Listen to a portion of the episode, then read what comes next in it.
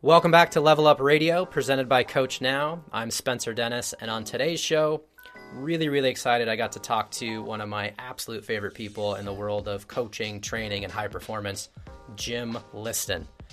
Jim is the Director of High Performance and Innovation for the L A Galaxy, and after you listen to this conversation, you'll know exactly why he holds such a coveted role. He's an absolute goldmine in the world of training, functional movement, high performance, Uh, feedback, and all the things that you would ever want to be as a coach. He, he's got that knowledge and that experience. During this conversation, though, as we always do, we focus on the business side of coaching and training. Jim is a goldmine there as well. He started off as a trainer just like we all do, eventually working his way up to owning his own businesses, franchising those businesses, and just being a, an incredibly successful entrepreneur. So you're going to want to pay close attention to a lot of the things that he says around environment, feedback, how to hire and train your staff, how to build and sell uh, compelling coaching offers, and all the different things that you need to be a successful entrepreneur and coach and trainer. So with that, Uh, please grab a, a pad of paper if you can and a pencil. You're going to want to take some notes, or at least maybe listen to this a couple times so that you don't miss out on anything that Jim has to share. With that, let's jump into the episode. I hope that you enjoyed the conversation as much as I did, and uh, we'll see you on the other side. Thanks for tuning in, and see you next time. All right, Jim, my long-lost friend. Glad to have you back, man, on the podcast. So yes, it's my pleasure, Spencer. I don't see you enough, but now that I've moved back to L A, I... Uh... I'll, maybe I'll even see you in person once this uh, pandemic, uh, I don't know if it comes to an end or slows or we're we're vaccinated, but um, it's good to see yeah. you, man. You too, buddy. You too. So let's let's catch up just real quick. We were talking before we got on, but I think for those listening, it'd be helpful to know. Um, you recently moved from Toronto back to L A. So maybe, you know, give us one or two minutes of what you were doing and what you are doing, and then we can we can jump off from there. Sure. Yeah, just kind of a catch up. In two thousand fourteen, I worked with the Toronto F C Academy. I would travel from L A to Toronto. I'd spend a week in Toronto and then three weeks in L A. And uh, there was a coaching change near the end of that season. And so uh, moving into twenty fifteen, they created a role, Director of Sports Science. So I spent six years in Toronto doing that and had a lovely time. Um, friendly people, great club, um, had some success, which we all enjoyed. And then this year, at the end of this year, it just, um, as the season came to an end, there was some kind of, you hear things that the Galaxy, their positions opening up with the Galaxy, yeah. L A Galaxy. So I had the good fortune of being kind of right place, right time, out of contract, Galaxy role open, uh, head coach in Toronto um, was hired here, and And I'm coming as well. So uh, wow, I'm back I didn't home. Realize it was like it was a double deal there, package deal. Right? Yeah, yeah, it's package deal, um, separate but together. Um, yeah. yeah, so I'm, you know, I'm, I'm back home, and um, the role expands a little bit. I'll be the Director of High Performance and Innovation. So certainly from the performance side, but then also from kind of the creativity, technology side as well, and and just bring that kind of under my guise and. Um, You know, and then just uh, work with the, the, you know, the winningest club in the history of M L S, five M L S Cups. So, and, and the club I cut my teeth on. I was a S and C coach here in ninety-eight to two thousand three. So it's kind of come full, full circle. I've got a picture with my dad and my daughters when they were six and eight years old, when the stadium was just opening here. And now they're adults, graduated from college, and dad's back. So, yeah, so I'm thrilled. Um, so pumped, it's, man. It's timing. Timing can be everything. Yeah, absolutely. So tell me, because the title sounds really cool, and I think anybody listening would go, wow, that's a cool title. I want a title like that. uh, yeah. But give, maybe give me the day-to-day of what mm-hmm. what you envision it to be, what it currently is, yeah. you know, because you've been living this this role for a while, just kind of in a different, uh, obviously in a different location. Yeah. What does a day-to-day look like for someone like you? Well, I think uh, what's first and foremost is that it's a team sport, but we are trying to optimize the performance of each individual. So I think that becomes the uh, the overall challenge. Is it's not like tennis or or golf where it's individual and you're coaching that one player. That we're trying to take thirty athletes, optimize their performance, and while the coach wants to have the team perform well, we are trying to ensure that each player is performing well. So whether it's data collection, G P S, well-being questionnaires, data analysis, nutrition, sleep, hydration, cognitive development, all of those come into this kind of high performance role. So if you could just imagine that for, for soccer, you're either training or working, or you're recovering from the work, and you have the, sure. that's it. That's kind of, that's all you work on. So then our job is then to try to collect as much information that we find is useful, and then try to deliver it to each individual player. So it's customized, customized nutrition, yeah. customized preparation, customized extra training, customized gym sessions. And, um, you know, that's it. And it's challenging. So where innovation comes in, that it, it's just being creative. It's, it's problem solving. And oftentimes I think that innovation that seems synonymous with technology. Well, technology can right. help you answer questions, but that's innovation requires, I think, creative thinking and always asking questions. Why are we doing this? What should we do? What can we do better? How are we going to implement? And, and that becomes the innovative piece of it. And then, um, you know, getting technology then, whether it's, it's already out there, your A M S, or it's something like G P S, or is it something that needs to be built? And right. then can you then tie in a digital lab or a technology group then to help you build if you need to, or help you find something in the market, experts in technology that can help us answer those questions.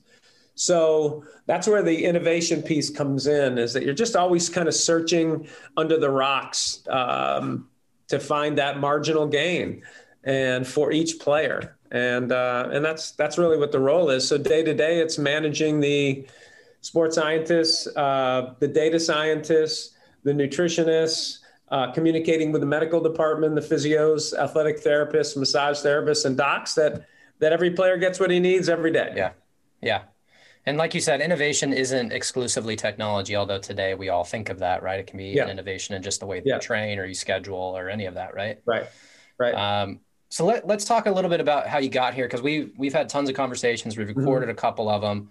Most of the people that are going to be listening to this aspire to be like you uh, as far as a position at a, a high-ranking club. You know, that's something mm-hmm. they really are excited about, but they have to get there.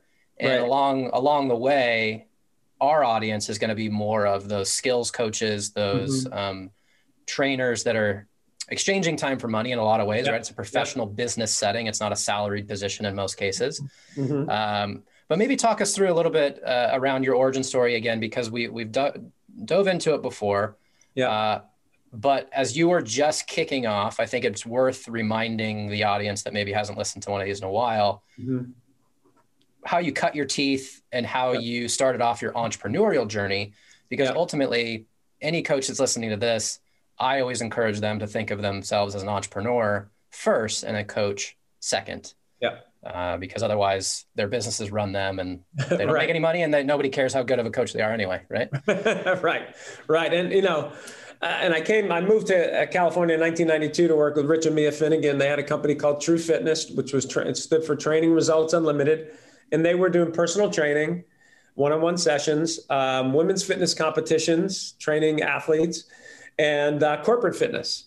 And um, so it's in between my last two semesters of graduate school, and they, I came from my field work and they offered me a job. So I, I, I was on it. So I was an entrepreneur right from the beginning. It wasn't like they had this whole client base for me. They said, okay, here you go. Here are a couple, you can sub for about a month. We're going to get married, go on a honeymoon, and then you're kind of on your own. Mm. And that's when reality hits uh, from the entrepreneurial side, is that you got to work and you're not making any money. Yeah. And, uh, you know, it was at that moment that you realize the thrill of being an entrepreneur, however the risk. Uh, but then it was a moment of what am I, what do I think I'm good at, and what do I want to do, and where am I passionate, and who I think I can help. Who can I right. teach? I've always wanted to be a teacher and a coach. My parents were teachers. My grandparents were teachers. I think there's that drive. And then who is willing to pay for it? That's because a good question too. Yeah. That's another question to ask. So, okay, I want to be in this space. I think I'm an excellent teacher. I'm a good listener. I give appropriate feedback. I create a great environment, but they also have to have the finances or the wherewithal to pay you. Yeah. And you could be the best coach over here, but maybe it's volunteer, and over here yeah. there's money. So you may have to, especially early on in your career, maybe not end up where you're most passionate, but where you think you can be most effective and be, and get paid for it.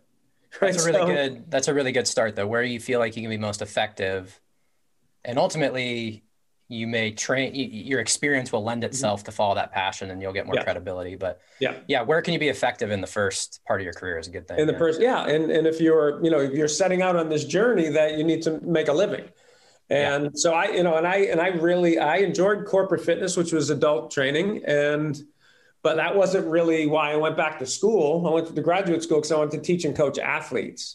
Yeah. So, but then, you know, we had this, we said everyone is an athlete. We called them industrial athletes because okay. frankly, you are, right? If you're sitting at a desk, you have to train to be more comfortable if you're sitting at a desk all day. Sure. And how do you train that person as an athlete? And so we did, we created circuit training and, you know, created an environment where everybody felt included and valued and safe. And that hasn't changed. So the corporate fitness to the pro soccer team, to the individual sessions, it's still about environment and culture, um, for sure. Mm-hmm. So then over time, um, and I connected with a physical therapist in Pasadena, started to take from post-rehabilitation and train athletes. And then in nineteen ninety-six, Major League Soccer started. nineteen ninety-seven, I started to work with Chris Armas, who's now the coach of Toronto F C. The irony of that is funny. He was Wild. the first athlete I worked with in Major League Soccer. And then in that offseason, I, I volunteered to train seven or so guys from the Galaxy for free. So this would be the next piece mm. for me is if that is where your passion, if that's where I wanted to be, okay, there's a pro club. I want to be there. I played soccer at a low level, but understand this, the demands of the sport. And I did it for nothing. Yeah. Because I, I wanted to cut my teeth. I wanted to practice what I thought I knew. I, and these, these athletes gave me feedback. I like this. I don't like this. This makes me feel this way. And I trained with mm. them. Uh, but I was in it and I knew I wanted to be in it. And I was humble enough to go, all right, I'm going to work during the day to do these other things, but in the afternoons, I'm going to do this for nothing.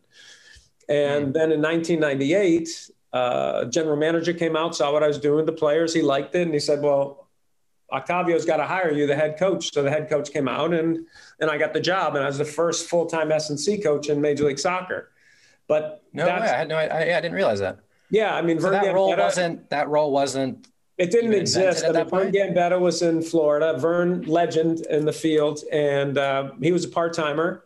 And I remember seeing him in preseason going, man, Vern Gambetta, I'm meeting. He was the strength and conditioning mm. coach for the White Sox in the seventies. I'm like, you're a legend. I read all your stuff. Um, and he had a part-time role. And this is the first time in the league that they felt like, okay, this is a role that could be full-time.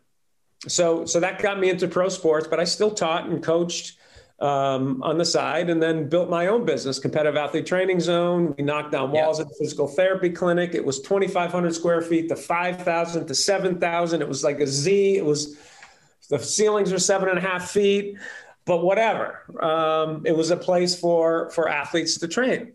Yeah. And so I, I had, and at that point I'm a business owner, and then I'm still, and I'm working with the club too. So if you're out there, entrepreneurial spirit, you know, if people say, can you come at six in the morning? You say yes. Seven at night, you say yes, because that's right. that's where you are until you then can hire staff and train the staff to deliver your programs.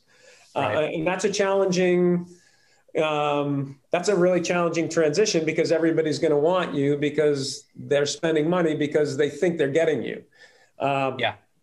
But if your programming is good and it's repeatable, and it's progressive and it's sensible and it's effective, then you can then train others. And then, so that, that becomes how I wanted to get out of, I didn't want to get out of the day to day. You kind of, I don't want to I work every hour and be the only person. Cause I'm, I'm not building a business. I'm just building a job, a job that yes. I loved. But when I was off, I wasn't getting paid. If I went on vacation with my family, I wasn't getting paid. So how could I then build Um, a business, which would be teaching and training other coaches. So it, it went from yeah. teaching in the athletes and then the adult fitness to training coaches and creating a training program for them to be able to deliver the programming. And yeah, there's, so, so, yeah, sorry, go ahead. Finish no, no go ahead. Yeah. I was just going to say, there's so much to unpack there as far as all the little nuggets that you threw around, because a lot of times when we're doing our education for coaches here, mm-hmm. you know, we're talking about, we're dealing with coaches at all different ends of the spectrums, right? Beginners or those that are making well into the six figures, have employees, yeah. et cetera. Yeah. Um, but I think understanding how to go from just you being all by yourself to then mm-hmm. scaling Yeah. A part of scaling is hiring mm-hmm. people. But yeah. the only way you can hire people is if your programs are in such a place that they can do them too, right? It's uh, right. it's redundant in a way. So one of the things that we we say, or I say a lot, is run your coaching business as if you plan to sell it. Mm-hmm. Even if it's just you, yeah. if you plan to sell it, then you need to be able to hand over the business, the keys, mm-hmm. the handbook, yeah. you know, all of it. Right.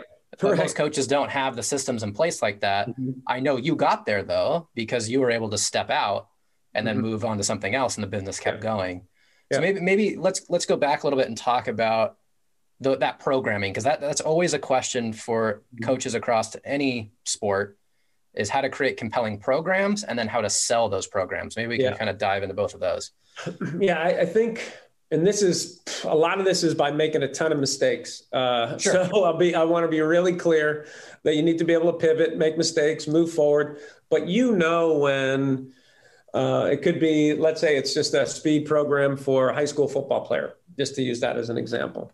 And you've determined that this is a good eight-week program, three times a week for eight weeks. You've you've tested in the beginning, the middle, and the end, and it's proven to be effective.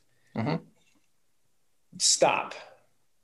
You don't then need to then create another with a new athlete, eight weeks, uh, yes. Monday, Wednesday, Friday. And what ends up happening, I feel, oh, or or if it's a it's a different sport. So, and, and you're trying to, you're making money. So you're, you're bringing, you got to create another eight week program, but pro- maybe sixty percent of that, that what you just did could work for this other athlete. Real quick, Jim, how do you charge for that? Right. Is it month, month do they pay up front? Do they pay installments? Yeah, everything. Because coaches was, always question about that. Yeah. Everything up front in a block. Okay. So they have a minimal commitment of eight weeks. That's what they're signing up for. Mm-hmm. They pay ahead of time. You deliver yeah. the course. Yeah. Are you then midway pre-selling the next evolution of it, right? Yeah. So let's talk, let's talk through the steps if, if you can. Yeah. So, so what I, my point in the beginning was that you need to have breadth. Like, I'm sorry, you don't need breadth. You need, you need depth. Depth. Right? So, yeah. So stop trying to make the next best program, the next best program. If you just had a program that's effective, yep. learn how to watch and teach better and give better feedback rather than creating new exercises, because what can happen, we need to coach the skill, not the drill. The more drills that you introduce, the more you have to tell somebody to go around this cone and stop here, that they are now thinking about the drill. You're not actually affecting the skill because you're trying to improve skills, and it could be just movement-based skills. And every mm-hmm. time you have new drills, there are new challenges, and they're, they're learning a new thing that maybe they don't get great. So if you found a program that worked, you stick to it, figure out how to make that be- that better. And then as you're going through, then there has to be phase two and phase three, because you want a customer for, you want a customer for life, mm-hmm. frankly. Yes. And so there, there has to be in the beginning, let's say it's speed, and you may have tremendous results in the first eight weeks, but you know that in month six, those results may flatten and they may drop. Plateau, yeah. And, and, yeah, yeah. And, they, and you need to be aware of that. But when that does happen, then there's that you've uh, you've trained, you've adapted, and the dip is then there needs to be a change in the training program if you're going to secure improvement. And are you setting those expectations ahead of time? Like, yeah. hey, just well, so you know, athlete A, there's going to be a plateau. I've yeah. done this long enough to know there's going to be a plateau right around this time.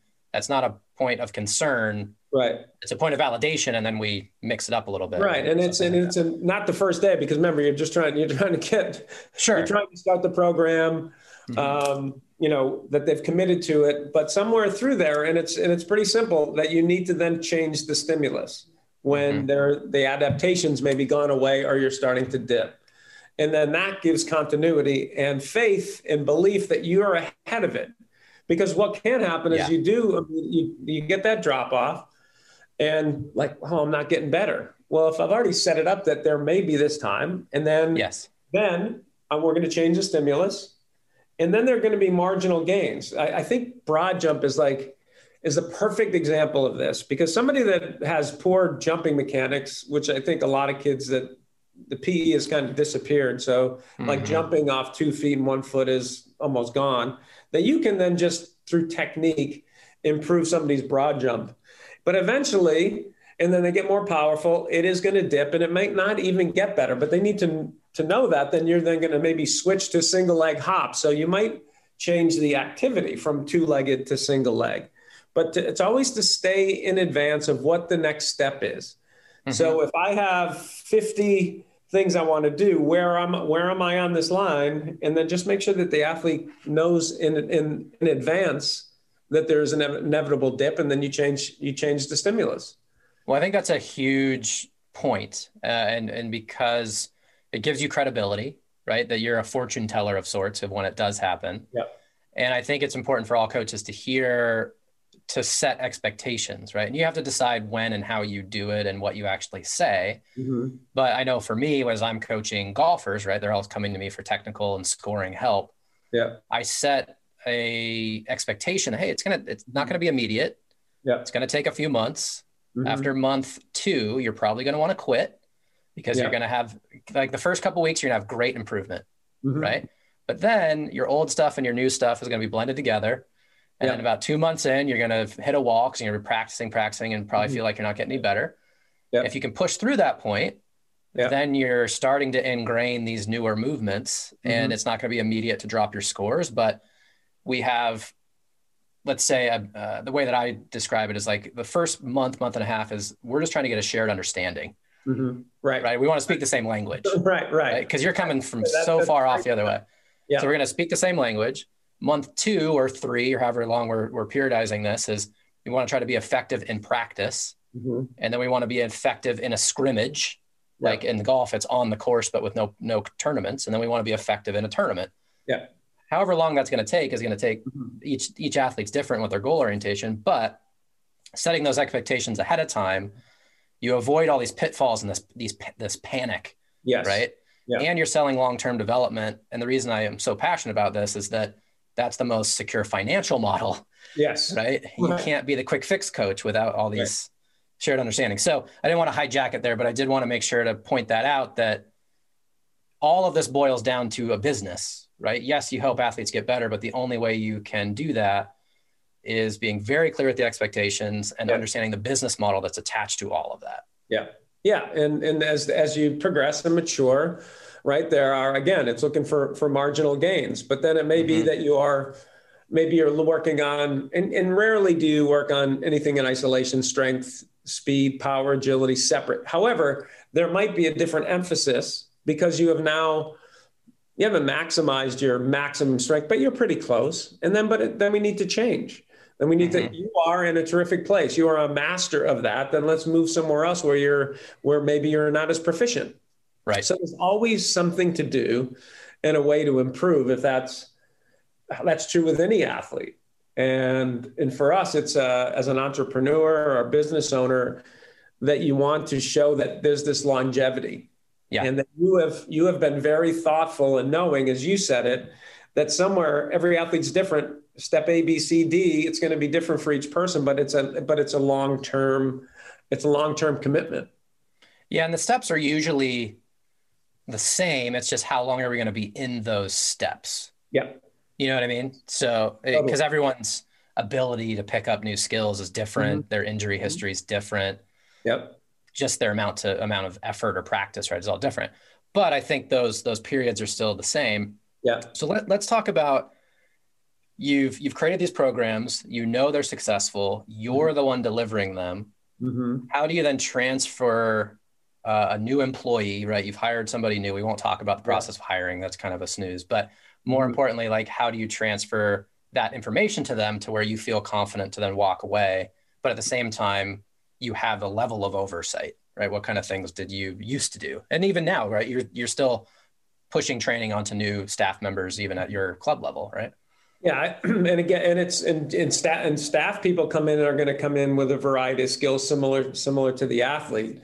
So I think it's really important, as you're looking for staffing in the interview process, that you found somebody that cares about people, that values people, that listens really well, um, that's humble, and that can put their ego at the door. Uh, I think that's important. And if you found that person, then where is their skill level?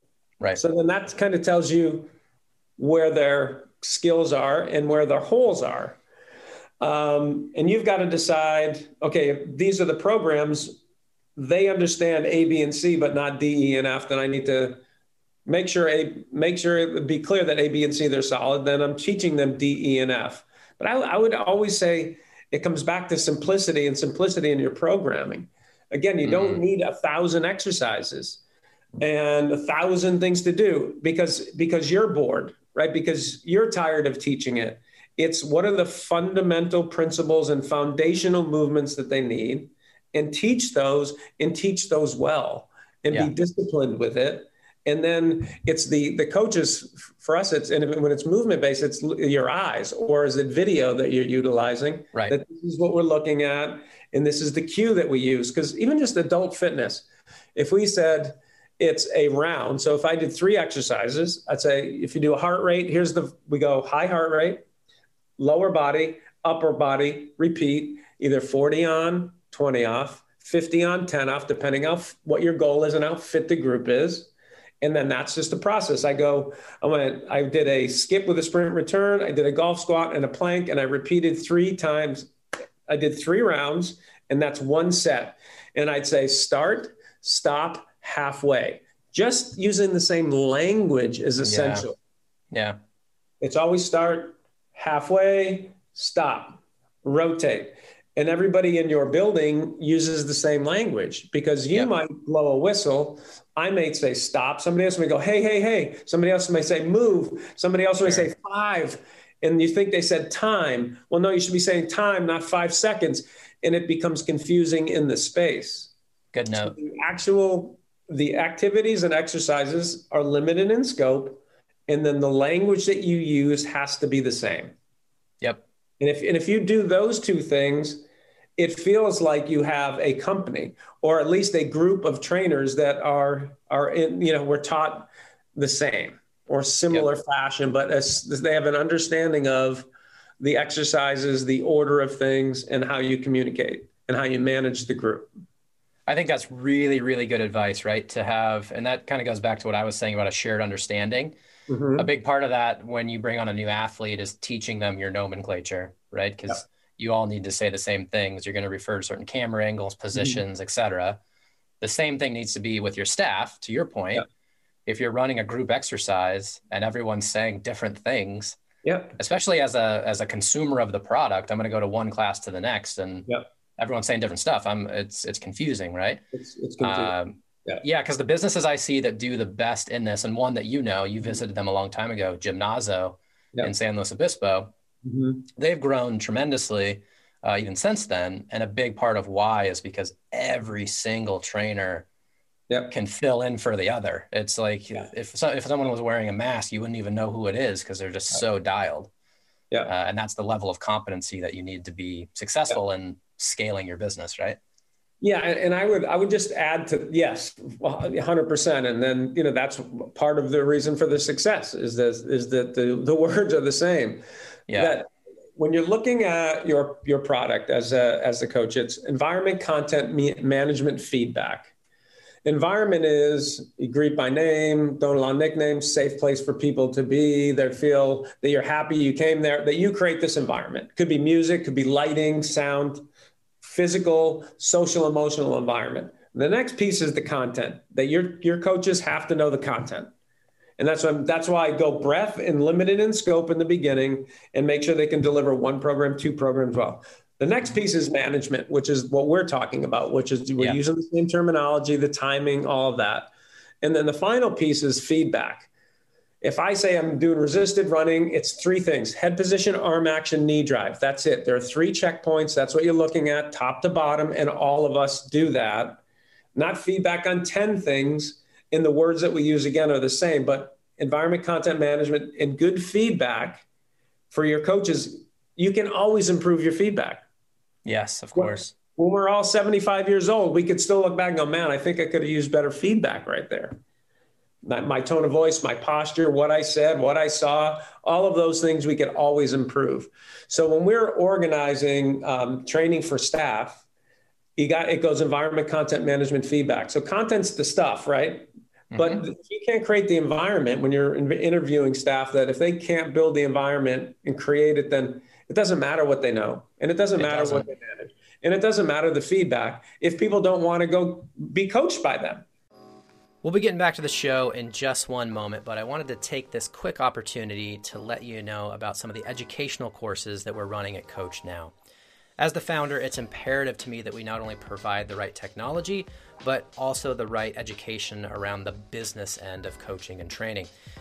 As you know, it doesn't really matter how many technical certifications you have if you can't package and sell that information and, and create a business around it. And these courses are designed to help you do just that. Over the years, we've had so many coaches come to us and say, I need help. I, I got the technology, but I really don't know how to, to grow my business, how to hire people, how to market myself. And these courses are designed to do just that.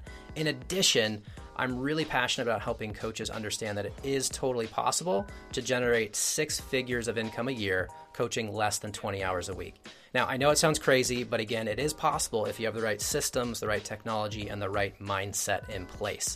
So during these courses, we dive into everything from your ideal customer, how to develop your niche, how to build and sell compelling coaching offers, how to market your business, how to use Coach Now like a pro, and honestly, a whole lot more. So please head over to coach now dot academy. That way you can learn more, you can register for some of the upcoming courses, and when you do, please use the promo code LEVELUP. That way you save fifteen percent on any of the courses that you take with us now or in the future. So again, head over to coach now dot academy to learn more and to save your spot for any of our upcoming courses. But for now, let's dive back into the episode, and uh, thanks so much for listening. Let's hit on the environment, because that one drives me absolutely bonkers, right? I, I've been in the golf business a long time, and yeah. because of Coach Now and Edu five, I've been in the high performance mm-hmm. coaching world for yeah. a long time. But just as a consumer, right?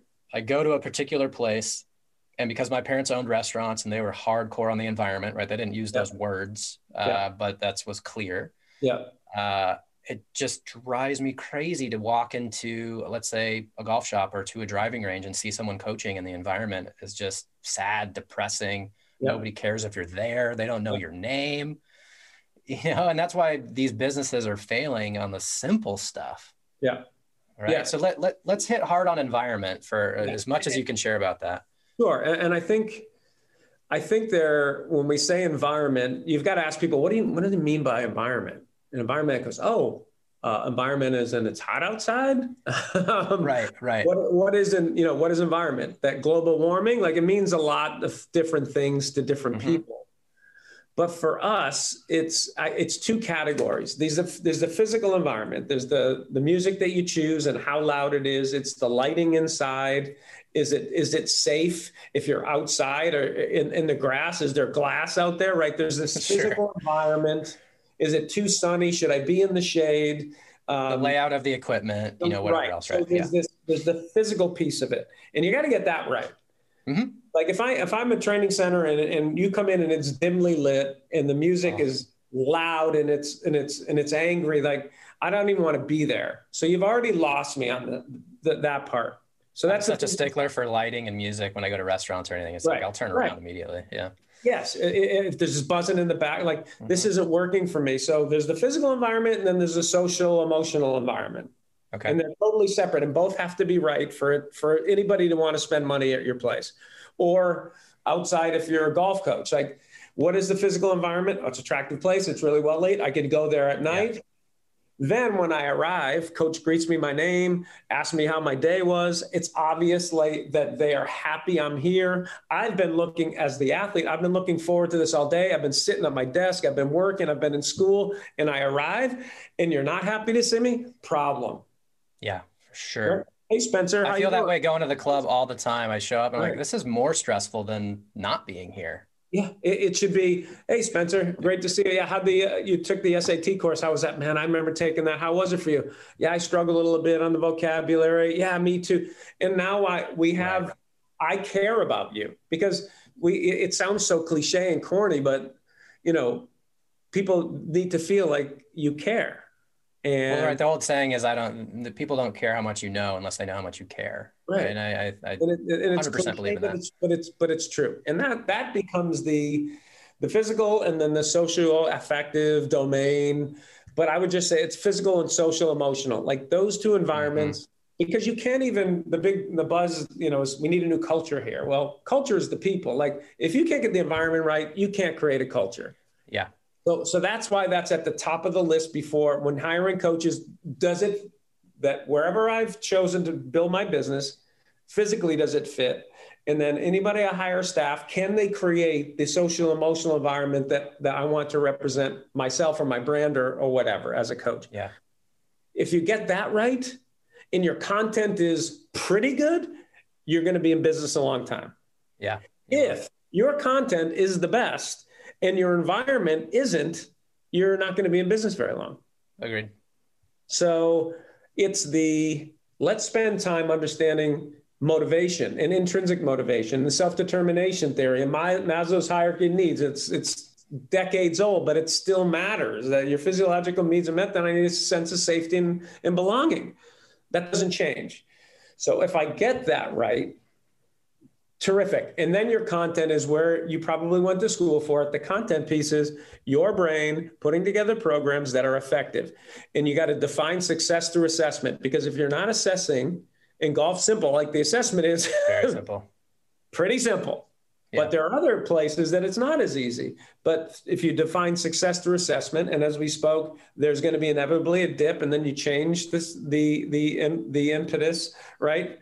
You change what we're doing for work, it dips, and then we go. We train to adapt. All of those things are important. Um, so let, let's talk. Let's talk about the feedback, because you're a feedback sure. master, right? You, you're. That's something you talk a lot about. I have a funny story on that, which absolutely mm-hmm. drives me up a wall even saying this. But again, because I'm in the world of golf, and that's where I spend a lot of my time, just casually as my own passion. Yeah. You know, I see a lot of people coaching. Or I should say mm-hmm. teaching in this case, because I wouldn't even call it coaching, but they're teaching somebody. And yeah. I've heard numerous times at the place that I play, all right, so we've changed everything and I'll see you next week. No notes, no videos. I mean, obviously I'm a, yeah. a Coach Now guy, so I'm all about quality feedback and giving people what they need yeah. to succeed. I've yeah. never, I had never, I've been around a long time. I had never heard, so we changed everything, see you next time. And then I, I don't even person, know what that means. Right. I watched the person hit one good one as the, the guy leaves. Yeah. And then she's mm-hmm. scrambling to like make some notes on her phone. She hits a couple squirrely ones and then leaves with her head down. Right. That's like the worst, the worst. So the worst. Let's talk the about worst. Quality feedback in your world, your world of super high performance. But before we get to that, let's talk about more of the days when you were running the running cats and everything else. Yeah. On how you well, give feedback to your trainers, how you give back, feedback to your athletes and, and, and all of that. Yeah. It, I, I think using S A T, and I funny, I just talked about the S A T test, specific, authentic, and timely. Ah, okay. I like that. You're the king of acronyms as well, which I, I know about. Yeah, because, uh, yeah, because I, I, yeah, because I wouldn't remember it unless you asked me, and then I thought of it. Yeah. Um, Yeah, specific to to that moment. Like you can't give feedback an hour later or a day later. Like, hey, remember when you did this yesterday? Huh? It's the same no, with parenting, right? You can't punish the kid or give them feedback. I don't even remember. What, no, I remember ten minutes yeah. ago. I don't even remember a minute ago. Yeah. Right. So that's why, as you're as a coach, you're you're those teachable moments. You're finding it to be specific. Authentic is it's it's real. Like you can't say, hey, Spencer, here's specific. Don't overthrow the receiver. You overthrew the receiver. Like, well, well, why? Well, maybe I, I dropped back too far, or maybe I didn't step into the throw. I don't know, but it's gotta be, hey, this is, this is what happened. It's authentic, which means I, I care. And, and the timeliness of it, right. That next time you gotta, you gotta step with your left, or you were thrown off your back foot. Remember we worked on A, B, and C, and this is what, this is why this happened. And that's your job as a coach is what are you looking at? And then in giving it to them in that moment, it makes a lot of sense. It can't be, it can't be later. And it can't yeah. be vague. Like it's not specific to say, hey, the ball went through your, well, it is specific. Why'd you let that ball roll through your legs at shortstop? You know, on the ride home, like it's a disaster. Like I, you could think about it. Like they didn't get low enough. And maybe your kids went through a growth spurt and yeah. he or she just grew two inches and lost ankle mobility and hip mobility and really can't get that low. And it might take six months to get there. So yeah. good feedback is you're going through a growth spurt. Um, these things are probably going to happen a little more until you get a little bit lower because you're taller, which is a good thing. And your feet are bigger, but we're going to work on that. And these are the exercises that we're going to do to try to kind of speed up the process of increasing mobility in your ankles and your hips. So you've actually given them good information, not, hey, after the game, like you, you let three balls go between your legs. I didn't just become a bad shortstop. I just grew right. two inches. Right. And that's the challenge.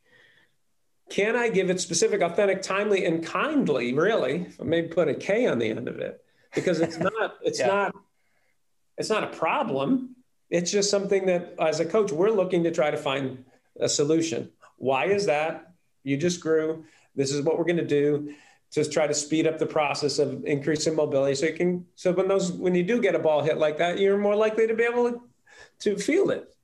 So within the, within that feedback uh, pathway that you kind of described, there's also, so you're bolting on the solution as well, right? So it's not just yeah. the critique with the information and the right. why. You're right. also adding in the solution as well, right?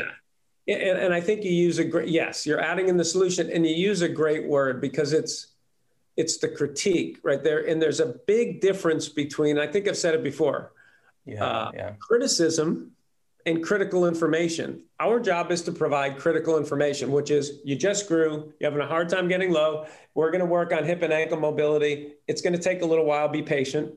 Or criticism, you're letting the ball go through your legs. Yeah. That's personal. Right. That's personal. That's about the person. I feel badly, you know. Can I give them critical information? Was this is what I saw. This is how we can improve it. We can be patient, and this is how we're going to get better. That's yeah. critical information. It's not personal.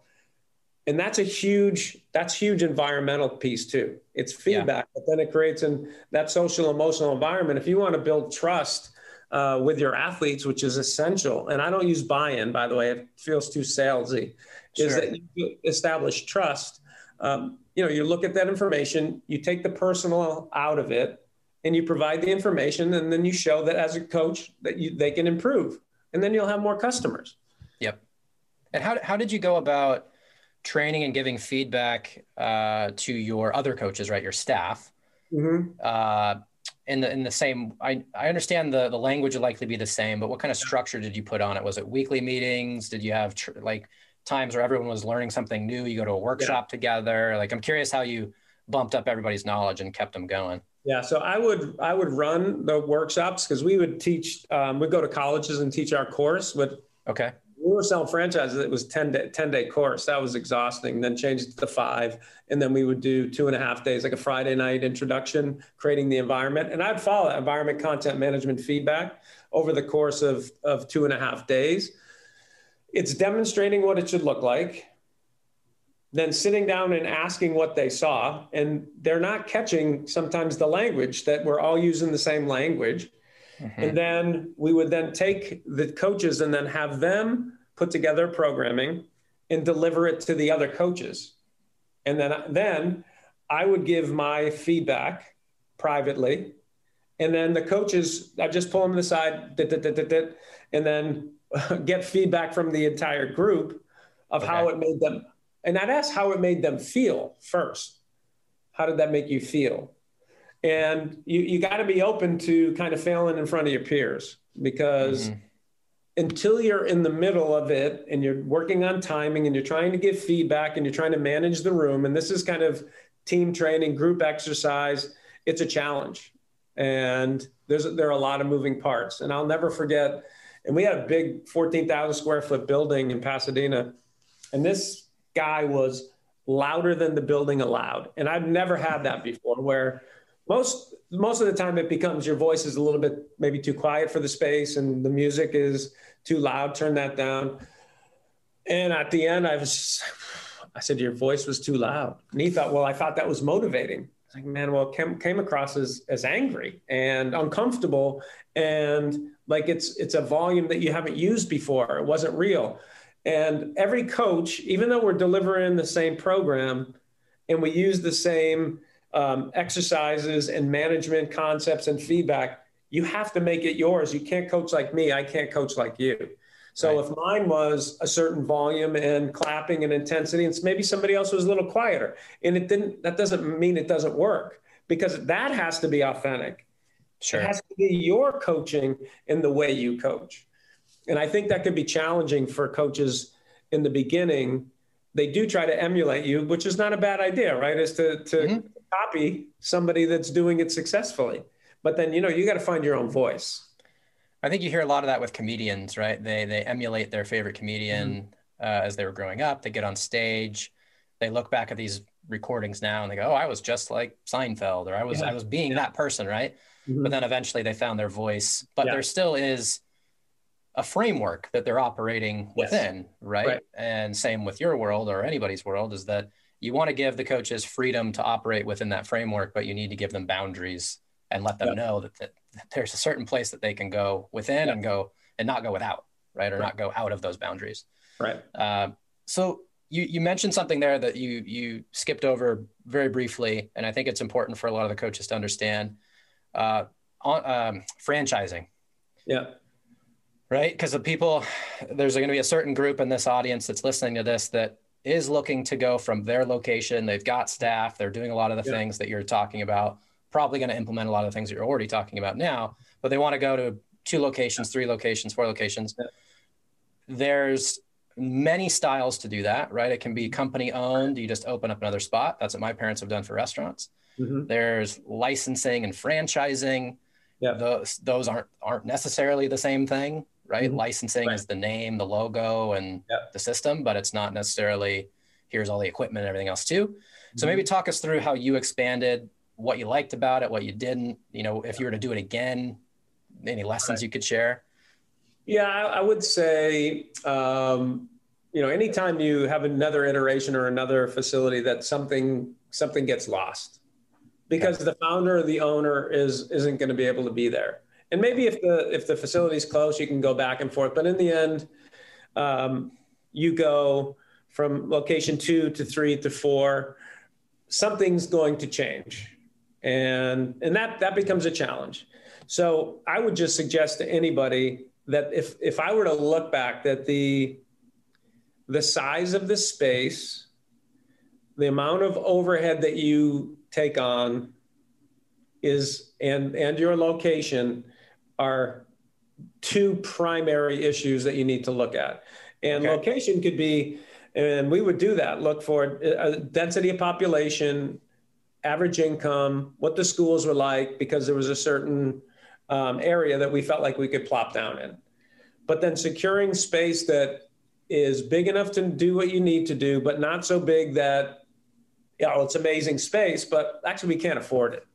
Mm-hmm. And, and that that is that is challenging. And so if you look at before the pandemic and you look at something like Soul SoulCycle, right? Uh-huh. That you can spend a good deal of money on the instructors, because the space is tight, you fit a lot of people in there, and but your footprint is tiny. Right. And it's repeatable, and you can find the demographics everywhere around the country on where you want to put position this thing. So well, especially if there's other things like Orange Theory, I think blew up because yeah. they were able to go a few blocks away from SoulCycle, let's say. Yeah. Right. Right. And and they figured, you know, for us, our challenge was we wanted it to be training athletes, so we wanted a big turf space. That made yeah. a big footprint. That made a lot of expense.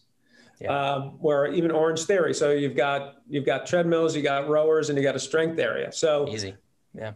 You got to keep it small. I'll keep it small, and then you could spend more money on staff. Mm. So, so when I, you when you were fran you were did you franchise though? Was that the so yeah. you had to get a franchise to go through the licensing process? Right. You had to go through the booklets. Yeah, you know, is that something you would do again, or would you try to do it corporate owned? Like, I know these are in the um, weeds kind of questions, but they're interesting to me. Yeah, and I, I would have. We were training athletes, Competitive Athlete Training Zone, and we had a really successful adult fitness business. Uh, I would have made a decision on which of the two we would, should focus on. You cannot be the master of two domains. Ah, yes, I t- say that all the time. So you you would have been all adults or all competitive athletes, but not trying to do both. Is that what you're saying? Yep. Yeah. yeah. So if I'm looking to uh, expand a business again, uh, it would be my passion was with athletes, but the but financially, if you look at the the places that are successful, you you go small, you have good instructors, and you don't need a huge space. Um, I would have gone. Yeah, you're adult- doing like you're doing like fifty yards, maybe, in these smaller facilities, right? Of turf, maybe. I mean, I, the biggest one was fourteen thousand square feet, but you have eight to twelve thousand square feet, and just think of the rent on that. And and well, you're saying the successful ones are the smaller ones, right? Because I'm yeah. thinking of gyms in Santa Barbara that I've seen. I think it's like P, what is it? P three, I think. Mm-hmm. Like their turf is small, right? And yeah. I've seen other like baseball academies where they don't take up a big footprint, but they somehow squeeze yeah. them in. Yeah, I mean, and if you want, if you want a big footprint, you're then you're going away from the population that's going to spend money. Yeah. Right. So then you're trying, you find that challenge. So I think you would, um, you know, adult fitness uh, is always going to be there, and then people could come all day long. Yeah.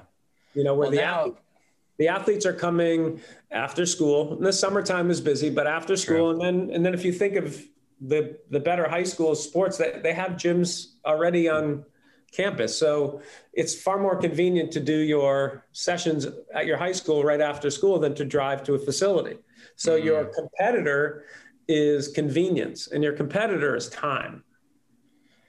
Well, that's a, it's an interesting thing to be talking about this now, right? As the conversation's evolved, because as we're well aware, being in the physical gym space right now, or physical training space at all, aca- anything indoor, especially academies, because we have yeah. golf academies, baseball academies, basketball academies. There, a lot of these are indoors because they're in urban environments, let's say. Right. It's a sketchy time. Um, fitness especially is going online, right? Yoga, Pilates, everything else. It was there, but now it's just extra there, as a really bad way to say it. So I know you're not in the trenches as you were before uh, running these businesses, but I guess just kind of with the lens that you have, any advice, I guess, for, for those that are trying to operate these businesses in these crazy times? Yeah, I think, um, uh, you know, the gym as we see it, I just don't see it. I don't, I don't see it ever being the same. I think I don't either. Um, you know, sweating, going on a step mill and with somebody that was sweating, and then me jumping on and grabbing dumbbells that you and I, that you just t- touched, like they're going to be a, a certain part of the population that's not going to find that attractive. Yeah. And the trouble with that is that you lose the socialization of it, because now working out yeah. in front of a mirror or doing a Peloton class, and the instructors are terrific, but you're still by yourself. You're working yeah. at home, you're training at home. That's going to be really hard. And I, I don't, boy, I really wish I knew, because the socialization part, the idea of the third place was like you had home, work or school, and then maybe the gym for, or yeah. the golf course for you. So Wherever now is, yeah. I'm a gym person. Um, I have home. I now work from home, and now my gym is at home. You've lost two places to socialize. I don't know if that's really sustainable for our mental health. So I, I, I don't know the answer of it. I think people want to do activities with others. Um, in California, it's it's great because you can go outside. I started playing pickleball like six weeks ago. It's a blast. Mm-hmm. It's just it, it's fun. Uh, but you know, where it's indoors and the and the weather's not great, I don't know what the answer is going to be. Like, we can't just be working out in our basement, in our garage, or in our bedroom, and then your bedroom, your office is in your bedroom because you've got kids. So what is it going to look like? I, I don't, I don't know. I'm hopeful that there's some iteration of the gym or the fitness center that allows the social part of it. Yeah, but you're because- right. I think the, the gyms that are focusing on shared equipment, right? Especially expensive equipment, yeah, the treadmills, et cetera, or even the bikes, right? I mean, that's, you got to clean them all the time, versus if you're somebody that's more of a, you know, a body weight functional movement kind of group where the equipment is maybe you have a lot of it, right? It's like you, you can have like infinite kettlebells, let's say, and you know, yeah. one for every person. That's fine. That's not hard.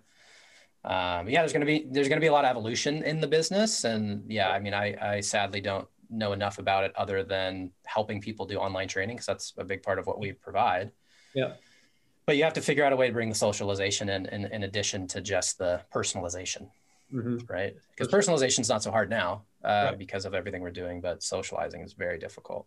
one hundred percent. Um, so as we as we get close to wrapping up, because I know you're going to go get fit uh, in a few minutes, go do your thing. Yeah. Um, let let's let's talk just a couple more things, and and uh, let's let's get specific about your day to day again, where you are mm-hmm. now. Yeah. And let's talk environment. Yeah. Right. Because you've just entered a new world, so to speak, a new environment. You're going to have influence over it.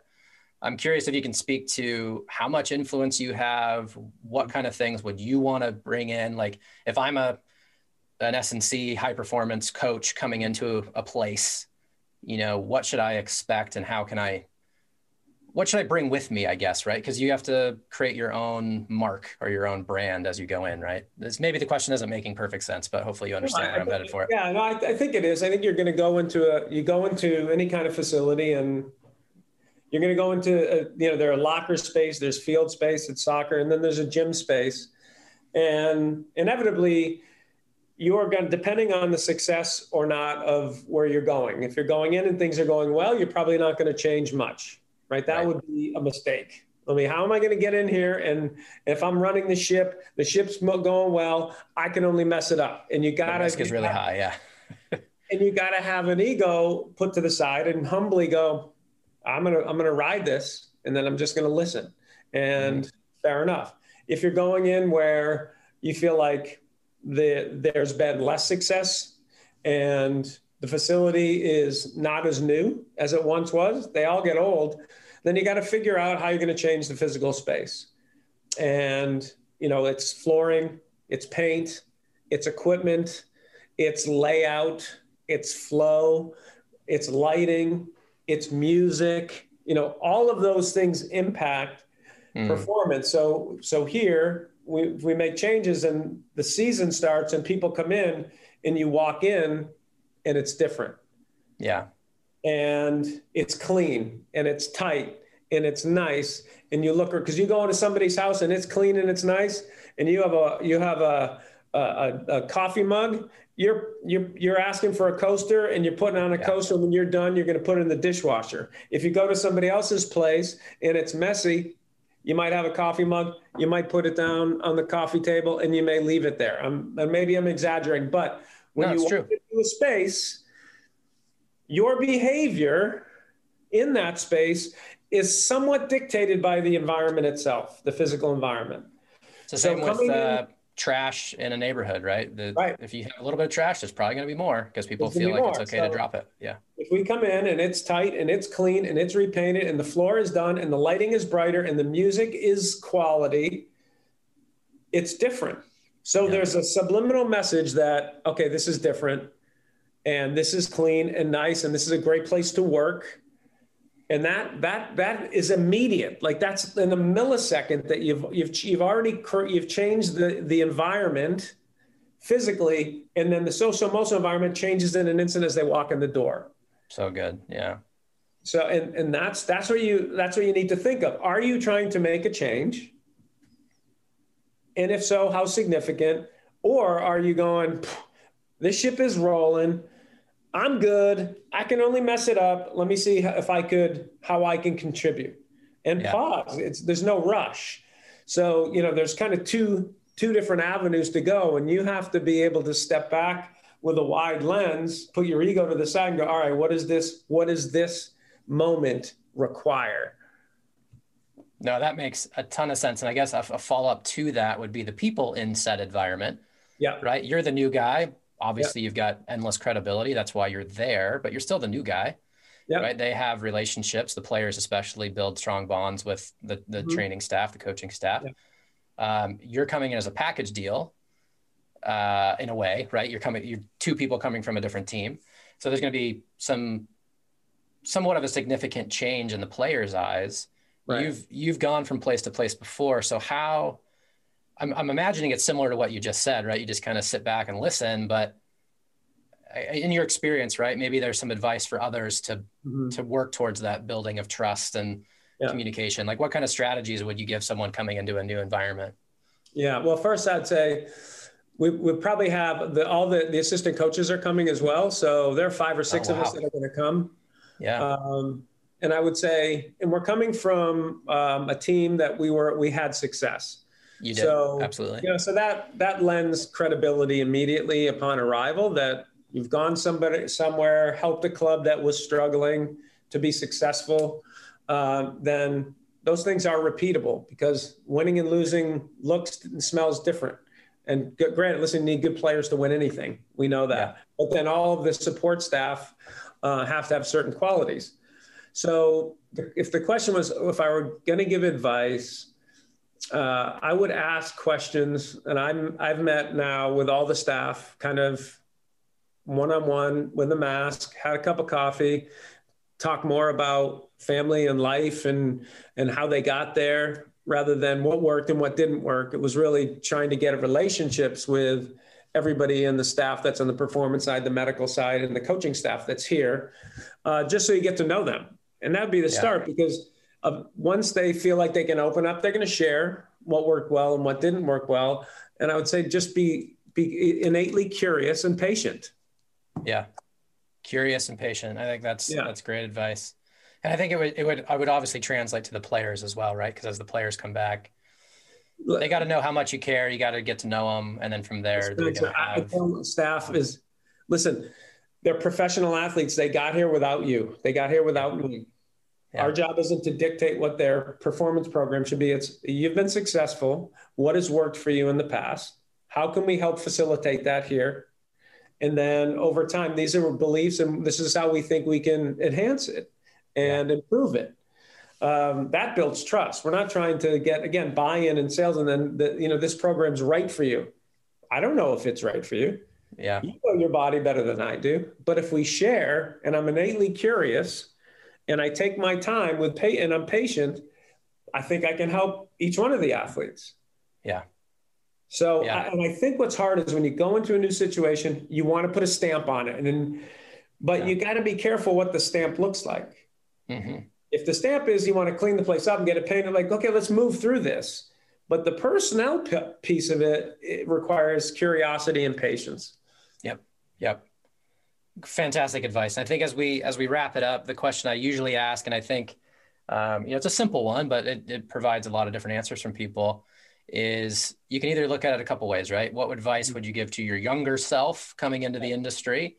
Um, mm-hmm. Or what advice would you give someone brand new, out of college, or just entering the world of coaching, right? It doesn't have to be uh, sport or activity specific.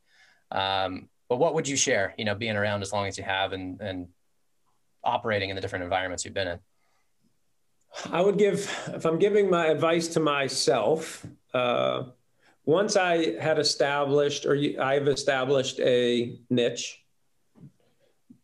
live in that niche, um, be comfortable with the boredom of it.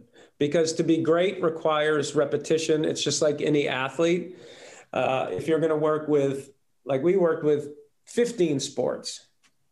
If I st- stick with soccer, be the expert. So dig down deep into who are you? Uh, is it is it um, adult fitness? Okay, it's men age forty to fifty, trying to lose twenty pounds or more overweight, that have really busy schedules, that are going to work out at home. Like, what is the list? Like, wh- who is your customer? Yep.